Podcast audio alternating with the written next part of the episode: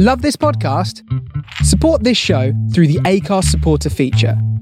It's up to you how much you give, and there's no regular commitment.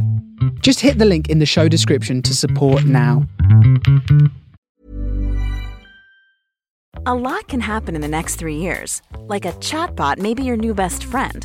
But what won't change? Needing health insurance. United Healthcare Tri Term Medical Plans are available for these changing times. Underwritten by Golden Rule Insurance Company, they offer budget friendly, flexible coverage for people who are in between jobs or missed open enrollment. The plans last nearly three years in some states, with access to a nationwide network of doctors and hospitals. So, for whatever tomorrow brings, United Healthcare Tri Term Medical Plans may be for you. Learn more at uh1.com. There's never been a faster or easier way to start your weight loss journey than with PlushCare.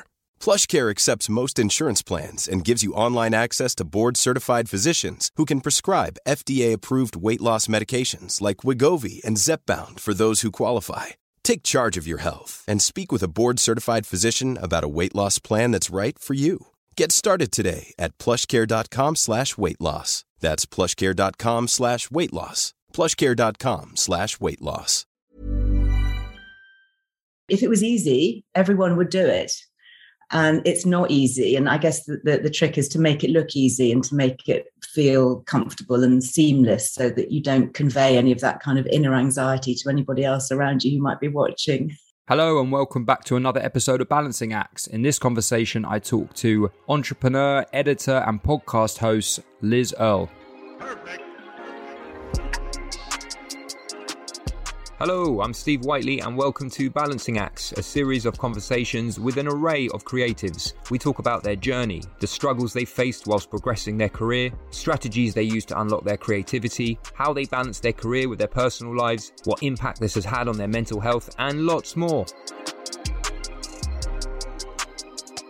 Liz has done so much over the years, and I guess you could describe her as one of the first original wellness influencers before influencer was even a term that was banded around. She began her career in TV on This Morning before leaving to host the first UK television programme on beauty, which was called BBC One's Beauty Wise she then had her own series, Liz Earle's Lifestyle, that ran for three series on ITV. And then, having had a successful career in media, Liz then co founded the Liz Earle Beauty Company with her friend Kim Buckland, which was eventually sold in 2010 for an undisclosed sum. Liz eventually left the company where she continued to work as a global ambassador and launched Liz Earle Wellbeing, a magazine and podcast. And the Liz Earle Wellbeing Show is a leading lifestyle and wellbeing podcast, which Liz hosts, and it's now in its eighth season and has had over 4 million downloads. In 2007, Liz was awarded an MBE for her services to business,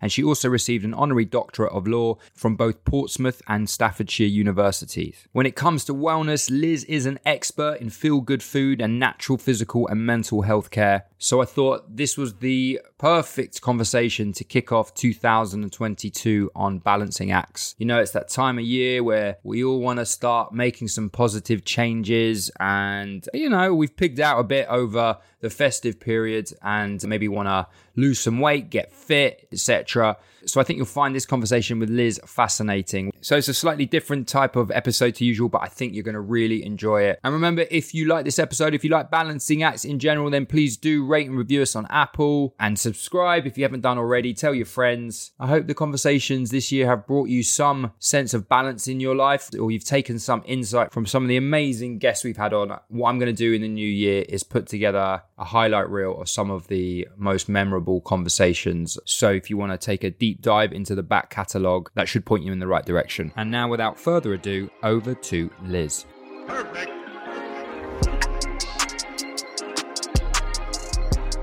I don't know if you, I'm sure you've been in the same situation, but it's always somewhat nerve wracking when you're interviewing a fellow podcast host because you know there's there's going to be some sort of analysis going on in terms uh-huh. of style and technique what they are doing what they aren't doing right have you had many of those experiences as a podcast host when you've interviewed other hosts of successful podcasts yeah i i mean i actually quite like interviewing podcast hosts because they they know the game you yes. know and yes. Uh, and you know they know that if they stumble or whatever they just stop give yeah. you a moment to cut it and then pick up again. Yeah, um, I'll, I'll just say that again. Yeah, that moment. and they you know they're usually kind of well well seasoned to it you know there was one guy i don't know what he was on but you know like every 30 seconds there was a sniff and i was thinking oh my goodness i don't know what you've been doing but we're going to have to cut all of that out you know i had one i did a i did an interview not too long ago where there's a lot of banging in the background and uh, the person i was interviewing was a mum of two and i said oh have you got the little one there and said no it's my husband it happens it happens uh, but look, I, I, really appreciate taking the time to talk with me. You have had such a varied and interesting career. And um, I wanted to start off by asking you, in terms of your entrepreneurial spirit, is that something that's always been with you? Or do you feel that developed over time as part of your well-being journey? I think it's a mixture you know nature versus nurture you know what is the most important thing. I think i was definitely born inquisitive and with a certain amount of resilience and uh, an appetite for a bit of risk.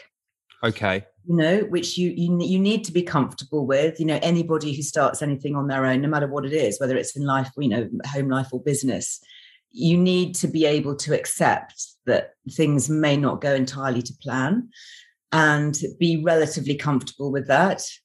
So I guess I was kind of born with that and born with drive and ambition, which I don't think you can necessarily fabricate. I think you you can learn a bit, but you have to have that kind of passion in you yes. that spurs you forward because it's always tricky. You know, I can remember things going really wrong. And, you know, my daughter saying, Oh my goodness, you know, when she was seeing me up at like three in the morning trying to fix something. And I said, Yeah, but that's that's the name of the game, isn't it? You know, if it was easy, everyone would do it. And it's not easy. And I guess the, the, the trick is to make it look easy and to make it feel comfortable and seamless so that you don't convey any of that kind of inner anxiety to anybody else around you who might be watching. Yes, never let the mask slip. I try not to. Although, actually, I have to say, with social media, you know, the mask does slip and okay. there is a real authenticity. You know, I started doing my Instagram lives during lockdown. Yes. Never meant to do it. I, I, never really did anything from home. I always kept myself quite private and work was work and home was home. And there was definitely a line. But then when we were all at home and we were all locked in, and I couldn't go to a studio, you know, I couldn't go on a fancy location. It had to be on my kitchen table.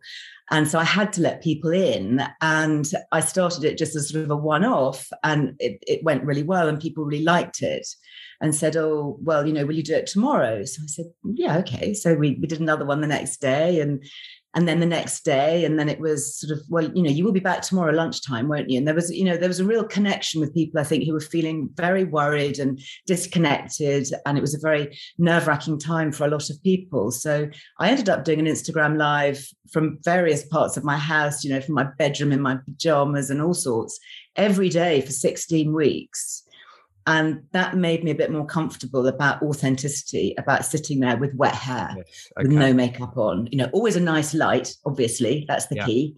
Um, but you know apart from that it was quite real and people would interrupt me and the you know a delivery guy would come or you know one of my kids would come in or something would break or it wouldn't work. And and you know it, i got used to it not being perfect and I, I i kind of quite like that now. Yes, I mean, just that example alone, I feel reflects your first of all reflects your entrepreneurial attitude. You know, you're in lockdown and then you just decide to turn your hand at something new and then you stick to it and it creates this whole momentum and suddenly you've got a, a, a new avenue. Uh, but yeah, I can um, I, I, agree with what you're saying. I think people, particularly now, really uh, connect and relate to people that are open and, and, vulnerable and honest. And that's obviously the beauty of doing things such as podcasts, where there's less polish yeah. machine behind them, and um, you really get the insight into a person. I, I love live broadcasts or, or, you know talking like this, where it's it's kind of one to one. I'm have been so used doing TV for so many years where it's all edited and it's filmed and you do 13 takes. You know, I mean, you know the drill because you, you're in that world as well. and you lose that sort of spontaneity and, and freshness and people can edit you and they can make you appear different in some way by changing what you say or missing out perhaps the thing that you think was really important when if it's live or if it's something like this you know you can pick up on something and say no no actually that's not what i meant what i really mean is this yeah and so you know give me live tv or live radio any, any day over some fancy film thing Oh yeah, I concur. In my case, it's more of uh, a lot of ums and ahs before I, I, rephrase the answer. So that's that's my strategy. I also find um, sometimes I'll I'm re-listening to episodes when I'm editing them, and then I'll mm-hmm. notice patterns of speech that I repeat. I was like, oh, you're saying a lot of likes in there.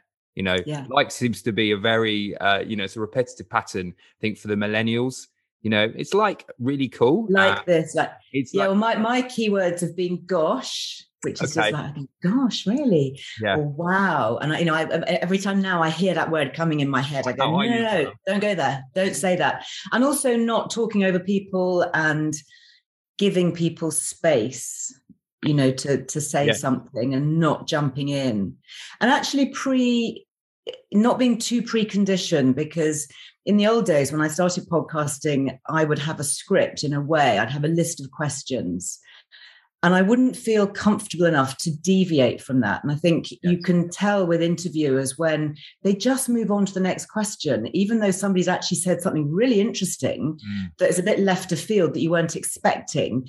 And you there's a risk, isn't there, with that? Because you think, oh, they've suddenly mentioned, you know, their I don't know, dead grandmother or whatever, you know, shall I go there? Yeah. where is that going to take us? You know, am I bold enough to say, actually, do you know what? Can we talk about that for a minute? Because that sounds really interesting. So again, that's that's a, a case of kind of risk taking. So I, I've learned now to not only just sit and ask the questions, but to really listen to what somebody says and be prepared to go completely off piece with it. Yeah, because uh, being able to sincerely listen and be present at the moment in it is, is in itself a, a skill set. You know, it's um it's something that I've definitely had to learn to get better at. As you were saying before about the jumping in, uh, I'm very ADHD.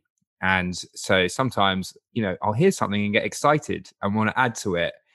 Yeah. But over time, I've learned to give the guest, or whether even it's in a podcast or just a general conversation in a social setting, give the other person a bit more space. But that's been something that you've had to work out for a, quite a long time. That's really interesting that you, you know, your ADHD, because I've learned a lot about that. I've done a lot on, on mental health recently, and I've got family members who are affected with with both ADD and ADHD. Right. And you know, I recognize the signs, and and there's a lot that we could chat about nutritionally that you might find quite interesting that can help. Well, funny enough, Liz, I do have a lot of nutritional led questions that I'm uh, going to ask you a little bit later on, not purely for my own benefit. Um, not at all. Feel free. Private consultation. Yeah, private consultation. Exactly. I mean, that's the advantage of having a podcast, right? um, I wanted to ask you if we rewind back to early on in your career, you already started off, you had a very successful career in media. You know, you were a presenter on This Morning and you had your own TV show. In a sense, you were, I mean, we're in a world now where we've got all these beauty and wellness influences, which you, you are as well now. But in a sense, you were one of the first wellness influencers out there before social media was around. Would you would you agree with yeah, that? Before it was a thing. Yeah. Before this fad even existed, you were one of the innovators. Yeah, I mean, looking back, I, I, feel feel very fortunate. You know, I think a lot of people, you know, will hear the name Liz Earle and I'll think, oh yeah, that's that's the girl that makes face cream. You know, yeah, and that's fine. I'm quite happy with that. But yes, there was a life before the beauty company, and I started out 35 years ago writing for magazines, writing about health and wellness at a time when it was all so new. There were these weird people called naturopaths and nutritionists and complementary therapists doing weird things like reflexology and aromatherapy. And there was nobody really covering that. And the magazine that I was working for wanted to know a bit more because I was the new kid in town. They said, "Okay, Liz, you go off and interview these really weird people. You know, you're you're kind of into all of this stuff." Right. And so I went off on this really crazy journey and did all sorts of things. I was, you know, a, a vegan teetotal macrobiotic for a couple of years. Wow. And this is way before it was in fashion. Oh, I mean, way, way. I had SCOBYs growing in my airing cupboard 30 years ago before anybody even heard the word of, you know, kombucha. So coming back to it now, is is great because I've got a lot of you know experience from from back then, okay. and hopefully a bit of kind of heritage and, and history and, and trust because there's a lot of faddy stuff out there, and I've learned to be a little bit discerning over the years as as to what's real and and what's just a temporary fad. Yeah, I mean it's such a difficult uh, terrain to navigate through to to figure out what the difference is between something that's authentic and genuinely good for you and just in diets alone, there's so many different fads. And I think it's so challenging and confusing for people to try and figure out what is the best diet for them. Did you go through a process of, of experimenting and trying all these different types of diets and so forth before you were able to arrive on one that worked for you? As in, were you almost your own guinea pig? Yeah, I, I, I guess so. I mean, I, I did try lots of things. I had very bad eczema as a teenager. And one of the things that led me actually into looking at diet was meeting a naturopath and various researchers who were looking at essential fatty acids in the diet and the role of fat generally in, in the diet. And, you know, you have to remember back in the day, everybody was talking about low fat. You know, fat was the baddie. You've got to cut it out of your diet. And, you know, it's it's just going to be really bad for you. It's going to make you gain weight and it causes heart disease and all of that. And we now know that so much of that is wrong. And actually, it's not the fats that are the bad guys, it's the sugars and there's been a massive deflection away from that and you know we can talk about kind of vested interest in food and pharma and, and, and all of that and for me my i guess one of my light bulb moments was when i realized that eating more good quality fats and oils things like olive oil and and high quality fats you know whole milk and you know nothing low fat now you know comes into my house realizing that that is very good for skin it's very good for brain health it's very good for overall well-being and you know for, for women especially you know fats are really important because cholesterol is is natural. We need it in our body and it's kind of the mothership from which we make all our hormones.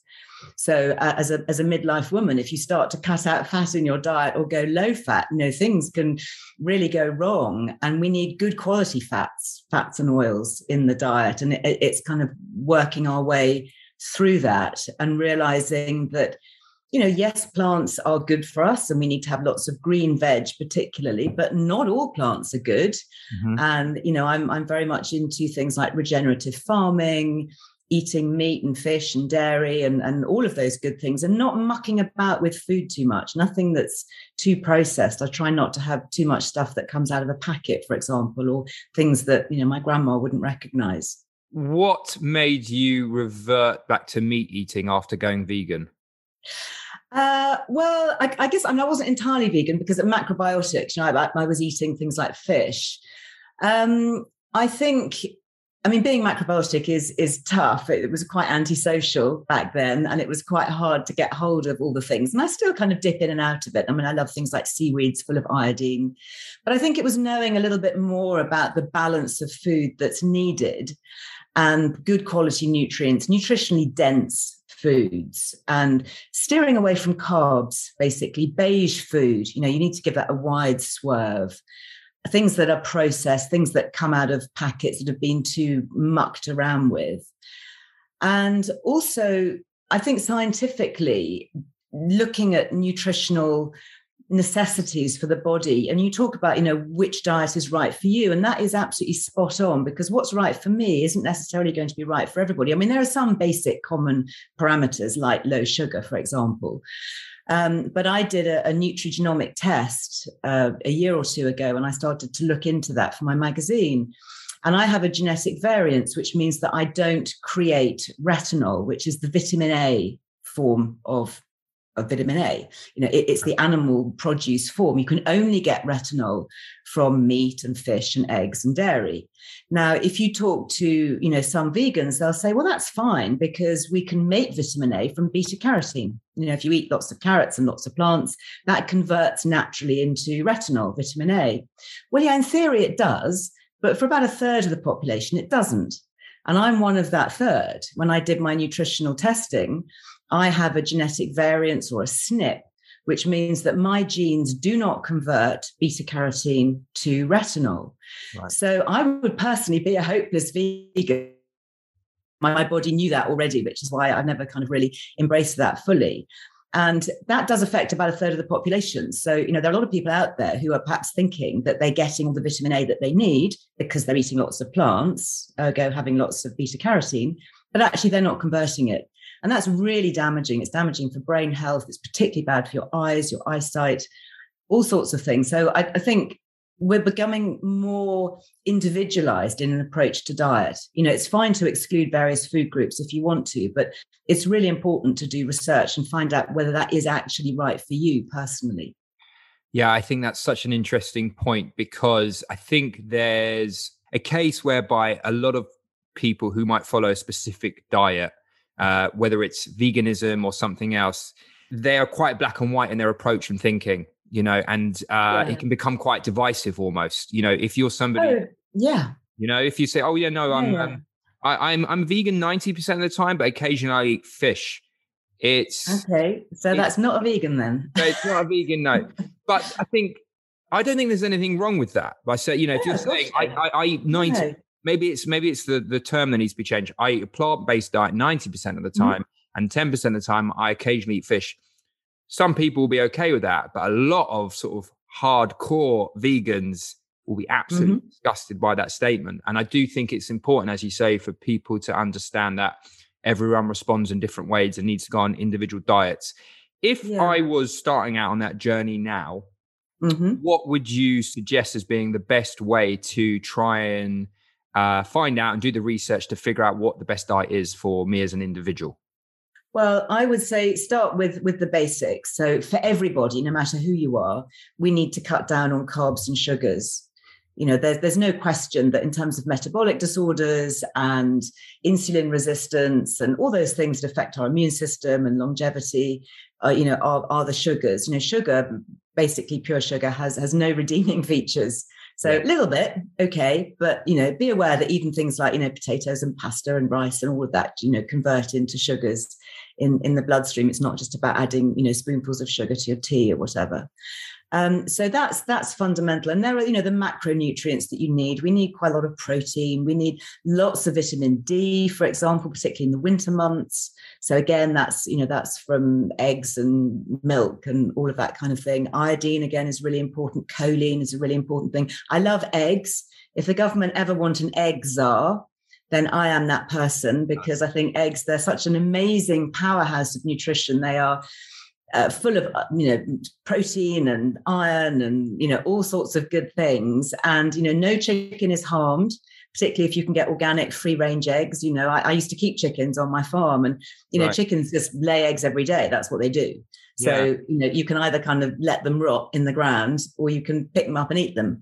Uh, so and I, I you know I didn't have any cockerels so my eggs were always you know unfertilized as hen's eggs so, you know, I would think that, that there are ways, I think, um, around that. Interestingly, I have a lot of vegan friends who will eat oysters. Okay. And oysters are an incredible powerhouse. Again, lots of protein, lots of zinc, really right. good for guys, really good for our immune system. And uh, that's that's a whole kind of another debate as to because oysters aren't sentient creatures; they don't have you know central nervous system or brains or anything like that. So they're almost the kind of you know quasi plant algae type thing.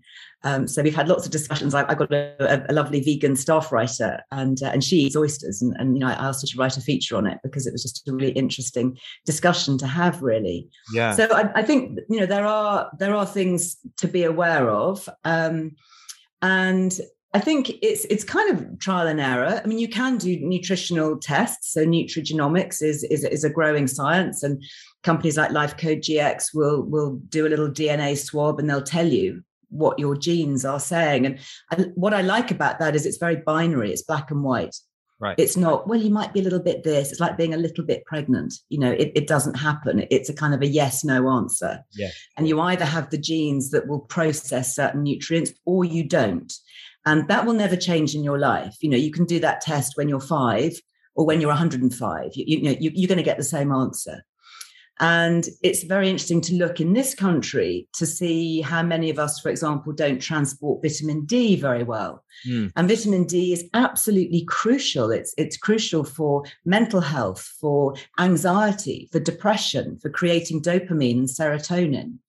So I think that's kind of that's one side of it. But the other thing that I feel really strongly about, um, you've kind of got me on my soapbox now, is uh, looking at things like the free from foods. So lactose free, gluten free, you know, these are words that we've just become used to seeing. And if you look in any supermarket aisle, it's just growing and growing and growing. And the food industry have massively embraced it because they're making loads of money yes. selling us, you know, gluten free foods, for example. Well, my take on it, having written a lot about gut health, yeah. is let's figure out why. Why do you suddenly need to be excluding gluten? Is there something going on in your gut that we can fix through better gut health? Let's get your microbiome better balanced, right. reduce the areas of inflammation so that you can tolerate all these amazing foods.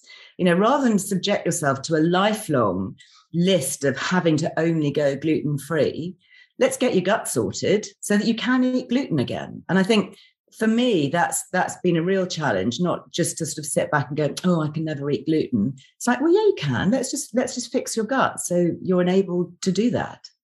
That's fascinating. I am uh, gluten intolerant, and so much so. Are you? And have you always been gluten intolerant? You know, I only, I think I only got sort of diagnosed a few, I don't know, maybe, maybe actually no, about seven years ago but it led me on to uh, writing and uh, performing a comedy rap called uh, Gluten Free. And we made a music. No, I didn't know that. You see, I should have done my research. I, I no, should... no, it's it's you know it's, it's sort of I've kind of buried it a little bit. No, I haven't really haven't really buried it, but we released it, and then we we got brands like Genius would be sending me hampers in the post. Uh, Genius, yeah. the gluten free brand, and that kind of thing. But that's that's really interesting to hear I've looked into gut health, and uh, I know there's products like Symprove, for instance, mm-hmm. you know, but they're not cheap to to start they're using not. regularly. No, and I think actually there's a lot we can do. Um, you can, as a starting point, you can start eating more live foods and fermented foods. So the five Ks really is when you're looking after your gut. It's the five Ks. And I don't mean running, you know, 5K, although I mean that's that's an optional extra. But if you look at them, so kefir, do you drink kefir? Uh, I don't know. I I don't consume that much dairy, but I have thought about it. It's crossed my mind. I ha- I think I've tried it maybe mm-hmm. once. Well, kefir is is great, and a lot of people might say, "Well, I can't have kefir because I'm lactose intolerant." Well, actually, what happens with kefir is when the good gut bacteria make kefir, because basically you make it by adding a probiotic culture to milk, and it turns it into this kind of like supercharged yogurt drink full of probiotics. And the beneficial gut bacteria actually munch up all the lactose in the milk. So they use that to, to kind of fortify themselves and to grow. So by the time you're drinking kefir, cow's milk kefir, the bacteria will have taken 99.9% of the lactose out of it. So it's kind of like a lactose free drink. So a lot of people who are lactose intolerant okay. can actually tolerate kefir. So right. I, I, would start with that okay. daily. Then, if you look at the other case, you've got things like kimchi, which is the Korean pickle. Yeah. And one teaspoon of kimchi could have maybe a billion probiotic beneficial bacteria.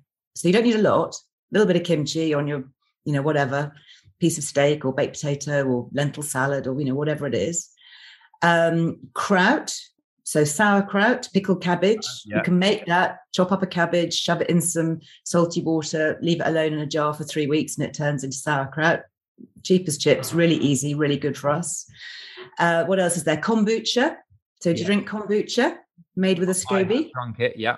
Yeah, I've tried so it. That's that's that, that that's always another good one.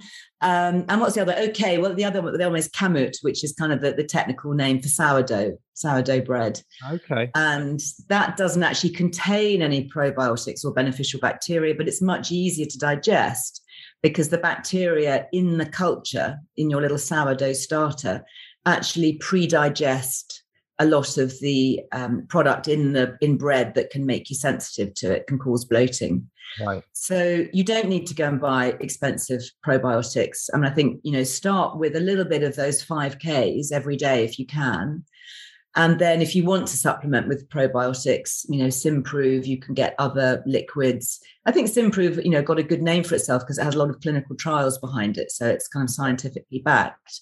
Right. But, you know, I use different brands that have got lots of different strains of beneficial bacteria. You know, we're only just beginning to understand gut health. We, we're literally scratching the, the the the top of the iceberg. If you can scratch an iceberg, you know there's there's an awful lot going on below that I think we're going to discover. I love talking about gut health because it's it links so much with mental health. Well, that was going to be my next question. Uh, okay. Because as you're saying, there's a lot that's been um, sort of unsurfaced recently in terms of gut health and lots of research surrounding it. And one of the things that come out of it is the correlation uh, between gut health and mental health.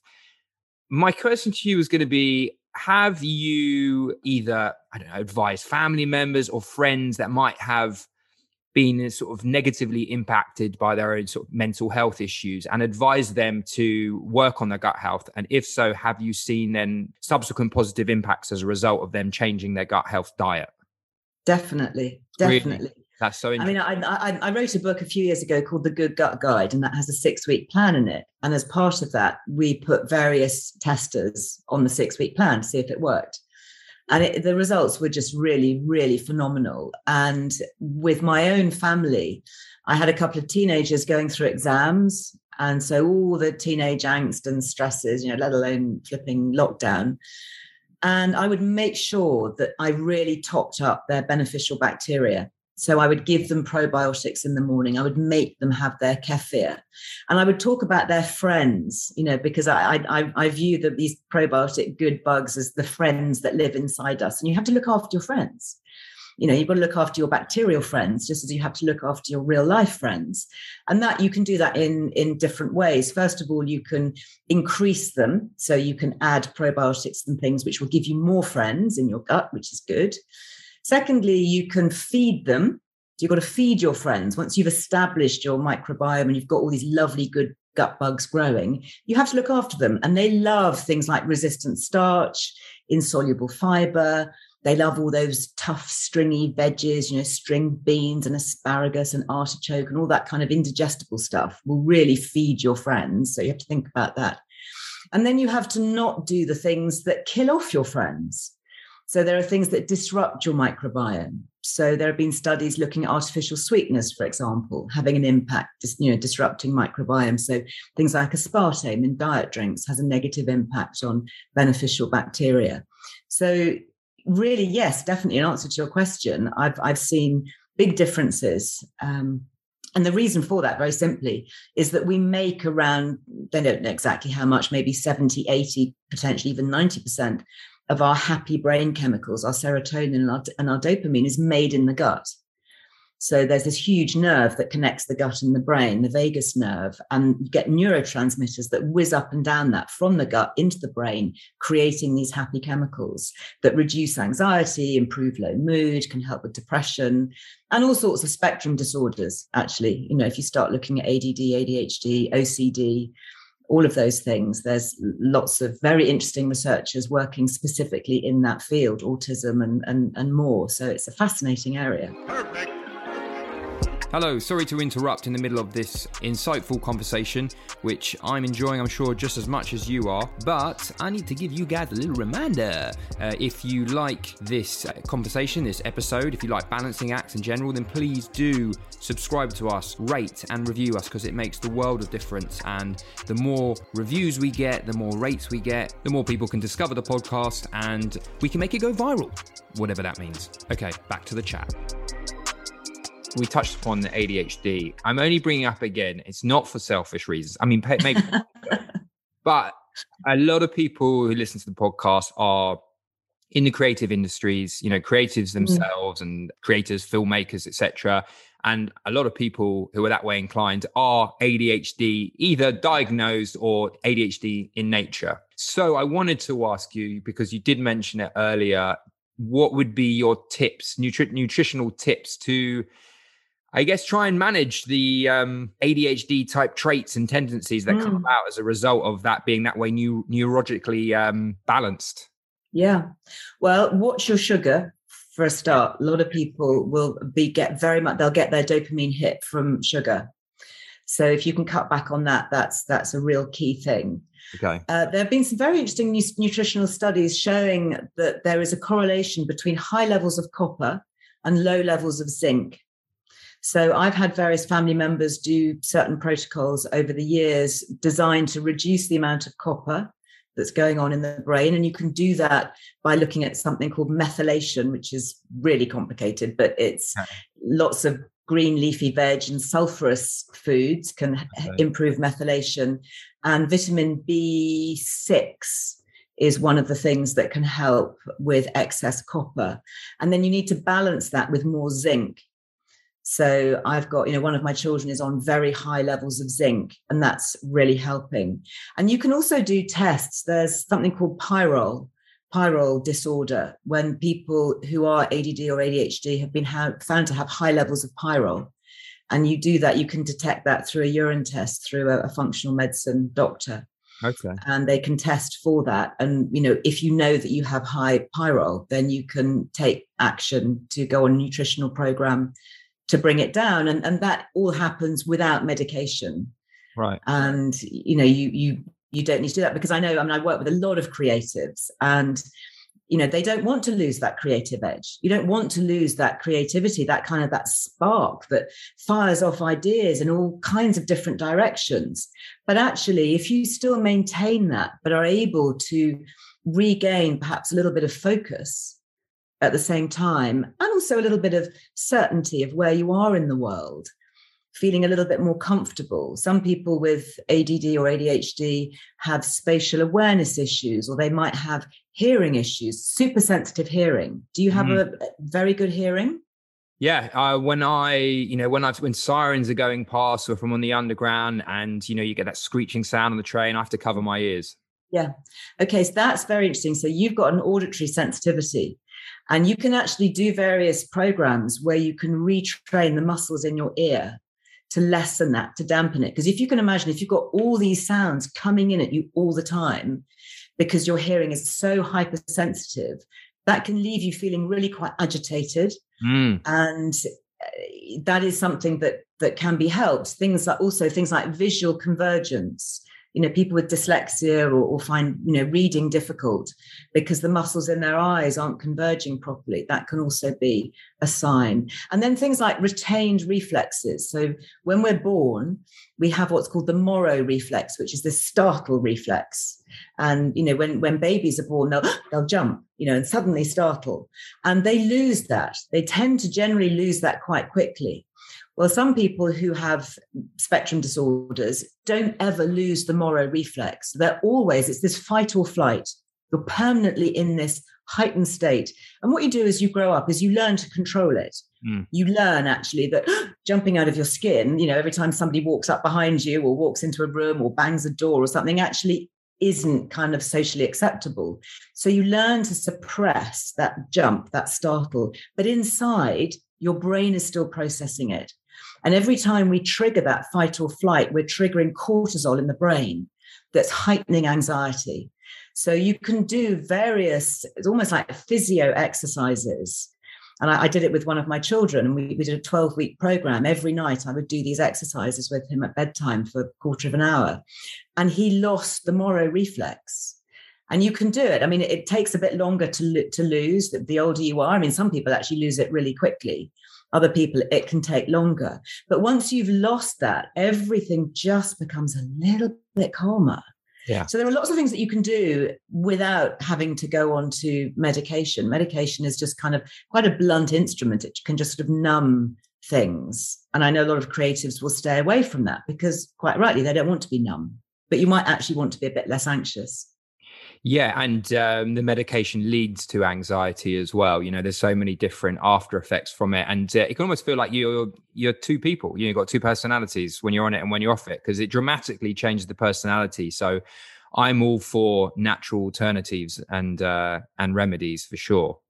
Yeah, um, having said that, I mean, I'm not against medication. I think it no. can really help, and, and it can really be a very good transition Yes. You know, while you find these other things. But, you know, if you do have hypersensitive hearing, and you can help to to block that. I mean, you can buy special earplugs that I know people that get migraine or aura migraine, for example, you know, they, they can't cope with loud noises in restaurants or bustly, you know, transport or whatever. So they'll they'll wear these earplugs that they can dial up or down depending on who they're with. Right. But ultimately, if you can kind of retrain the muscles in your ears so that they are that little bit less sensitive, and it might not be both ears, it might just be coming in through one ear, you know, without you realizing. Yes. Yeah Super interesting. Talking we were talking before about sort of buzzy trends. Are you Mm-hmm. into uh, the likes of biohacking, Liz?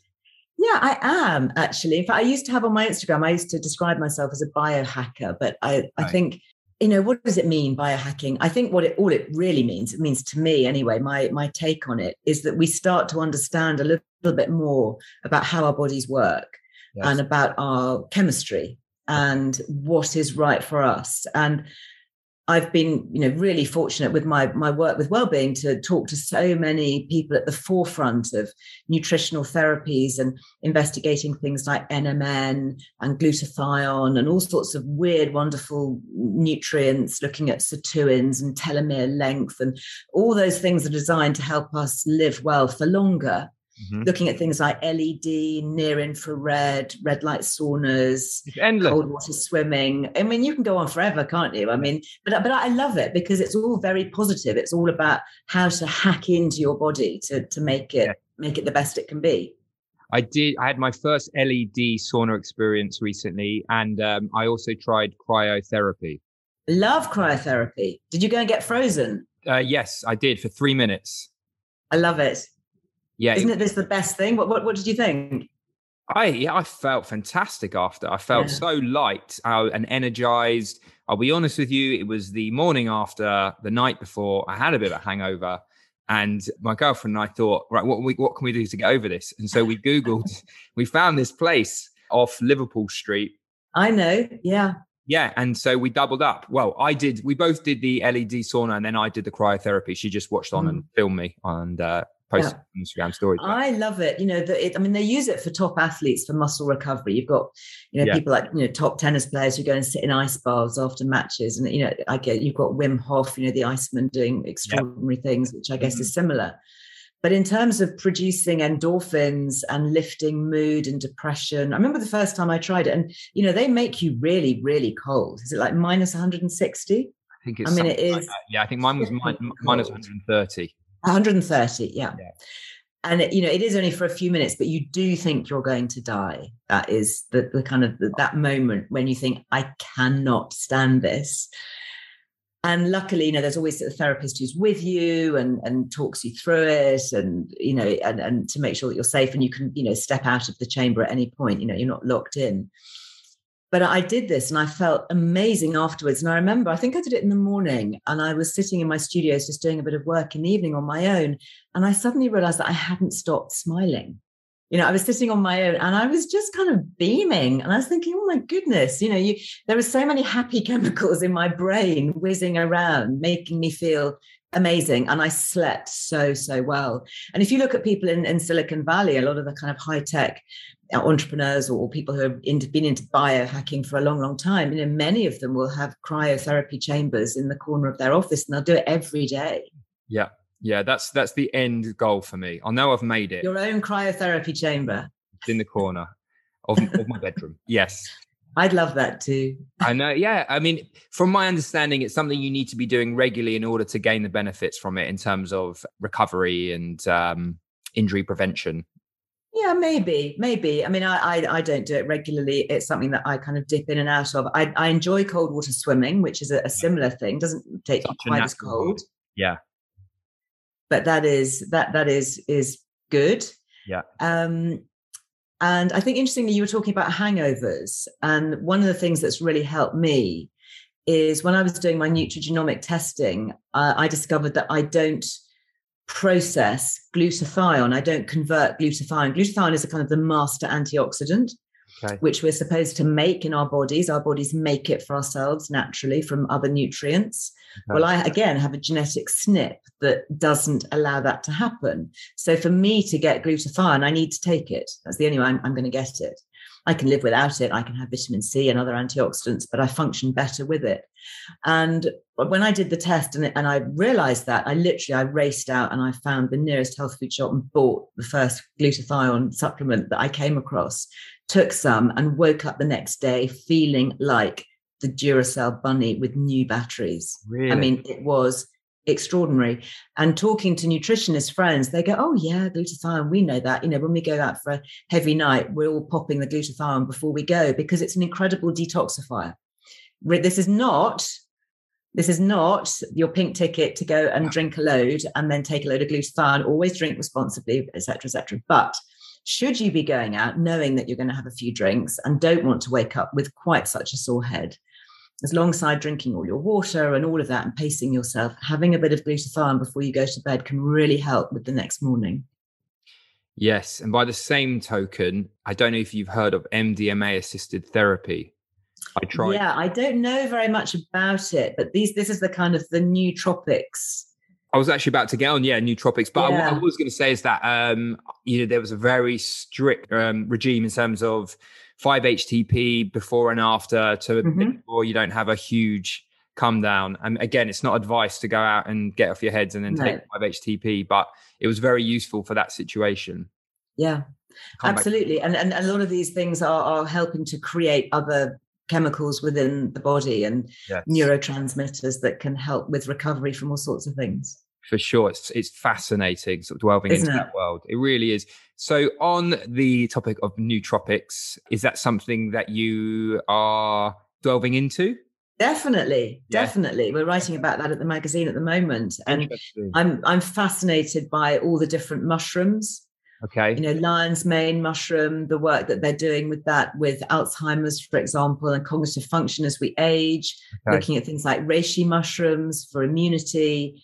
There's just so much out there that we don't know. I mean, I'm I'm just beginning to learn about it myself, but I definitely think it's an area of medicine, nutritional science that we're going to be hearing so much more about for sure.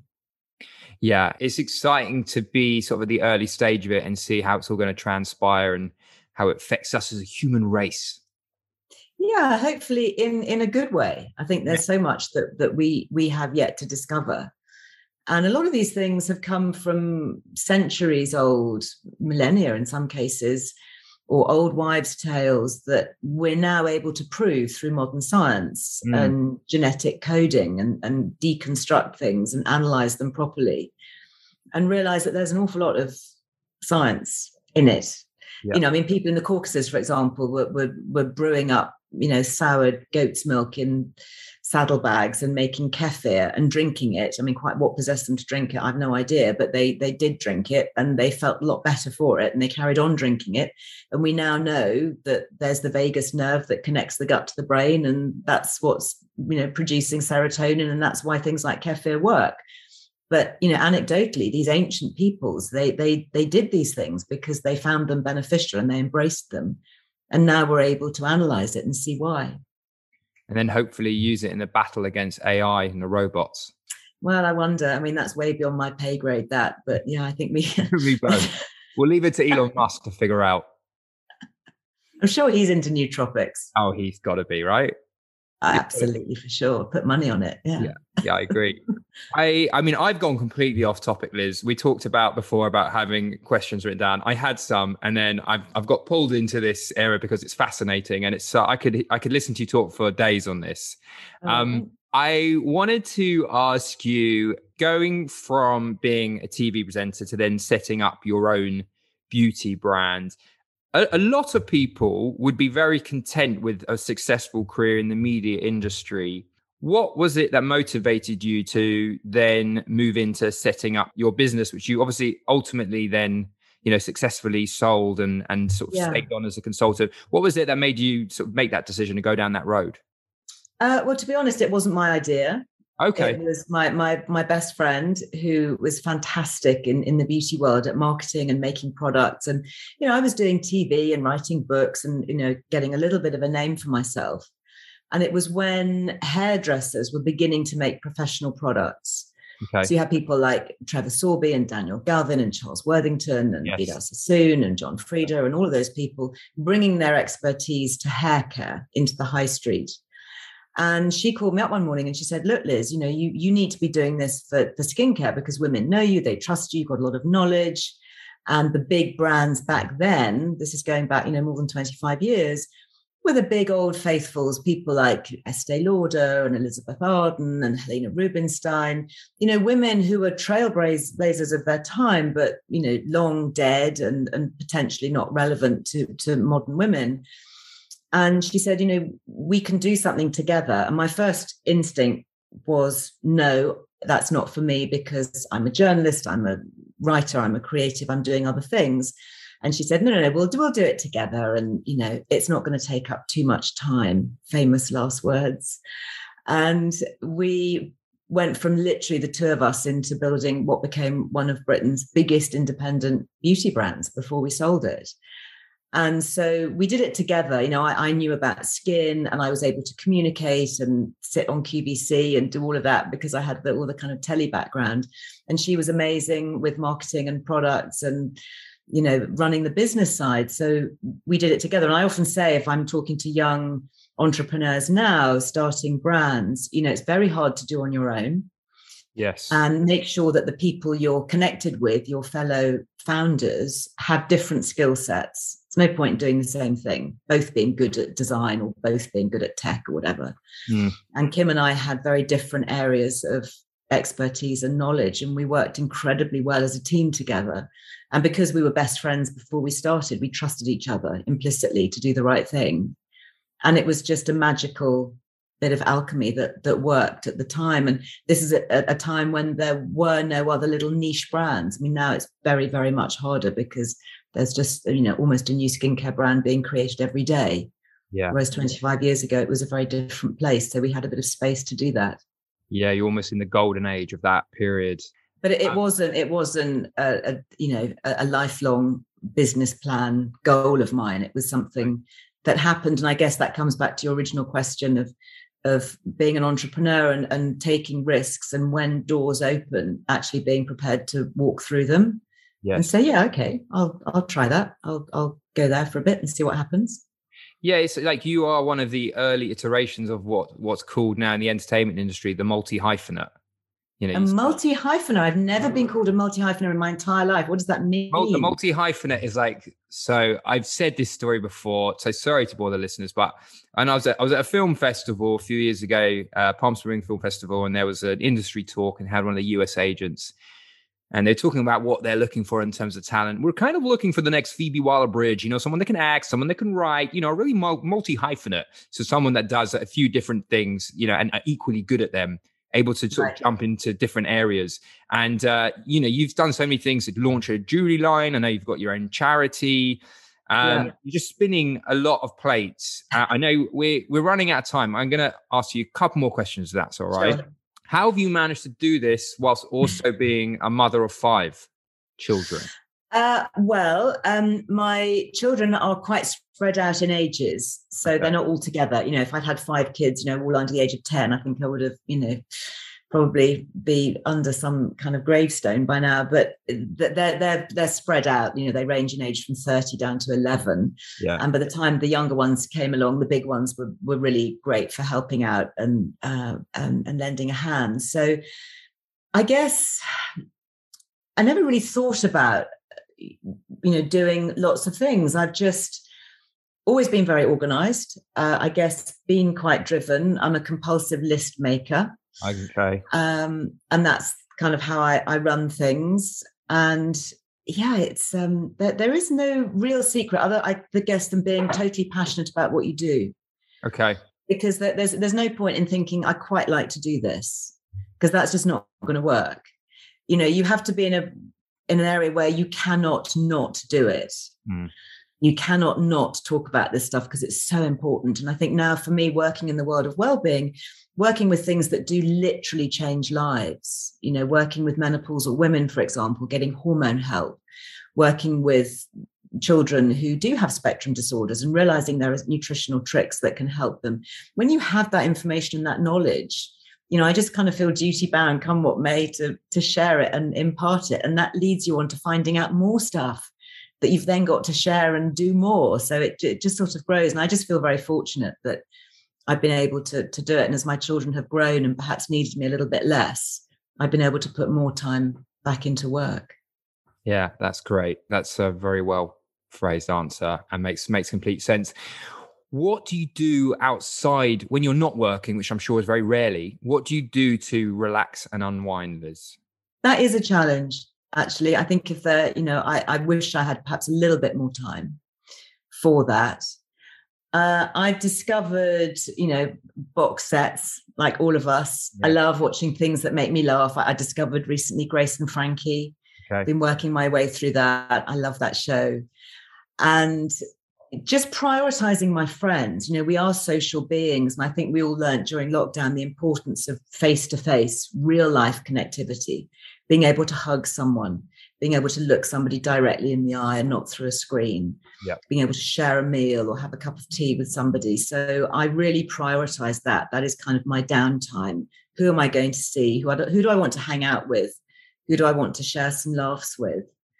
And I wish I had more time for things like reading. I, I, tend my my reading is very factual. I read academic journals, and it you know that's you know I, I don't have time for for fiction and things like that, which is a shame. I, would like to you know perhaps one day I'll get through the pile of books that are ever increasing on my bedside table and actually have time to read them. But I think trying to lighten up that's that's kind of my hobby, if you like. And, and I love walking. I live in the countryside mostly, and, and I do try and get out in the fresh air and walk and appreciate the day switch off a bit. I enjoy my gym. I have some weights at home that I lift, and I find that really therapeutic. And it's you know it's good physically, it's good mentally, it's it's just good for everything. Yeah, get that endorphin release, much needed. So you talked about reading. Uh, are there any books that stand out or jump out to you as having had a major impact on you or inspired you in some shape or form? Not hugely, if I'm really honest. I remember years and years ago reading The Road Less Traveled, and that was kind of one of the first psychology books, if you like, that um, that that I dipped into. And I read quite a lot for work now, so I, I, I do read a lot about mental health. And um, I was reading a book by Julia Samuels recently about grief, which is really interesting, and mm. she works a lot with bereaved people, but also you can experience grief in all forms. You can grieve for lost opportunity or lost health, um, yeah. lost relationships, you know, through divorce or whatever. So, you know, that's that was uh, really quite interesting to acknowledge that kind of thing. Yeah, fascinating. Final question I'm going to ask you, Liz, is what mm-hmm. does the idea of balance mean to you or not? Oh, I love that. You know, that is one of my expressions live life in balance. And it is just about that. It's not being too fixated on any one thing. You know, I will say, you know, yeah, don't eat sugar, but hey, you know, if you really want that jam donut, go for it. Mm. You know, it's just not a daily thing. Mm. It's it's balance. And yeah, go to the gym. That's fantastic. But you don't have to do an hour every day.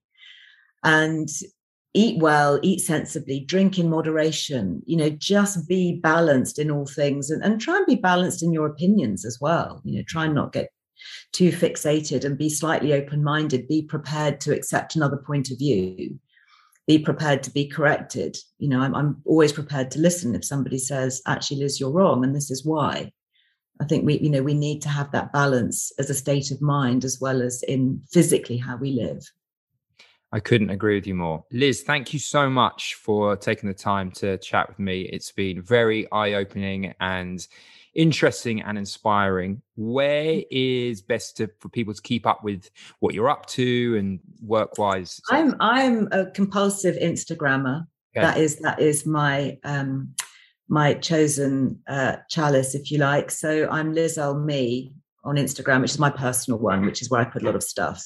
Okay. And then Liz Wellbeing is the Instagram for my magazine, and we're on all the usual suspects, you know, Facebook, Twitter, all of that, yeah. um, and YouTube. Recently started YouTubing, which is which is fun. And then Liz Earle Wellbeing is my mothership. That's my website, and there's loads of free downloads.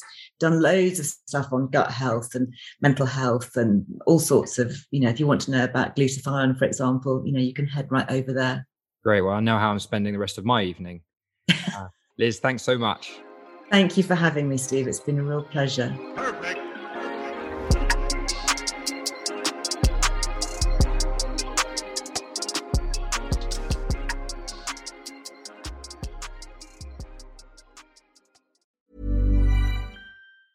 Even when we're on a budget, we still deserve nice things. Quince is a place to scoop up stunning high end goods for 50 to 80% less than similar brands.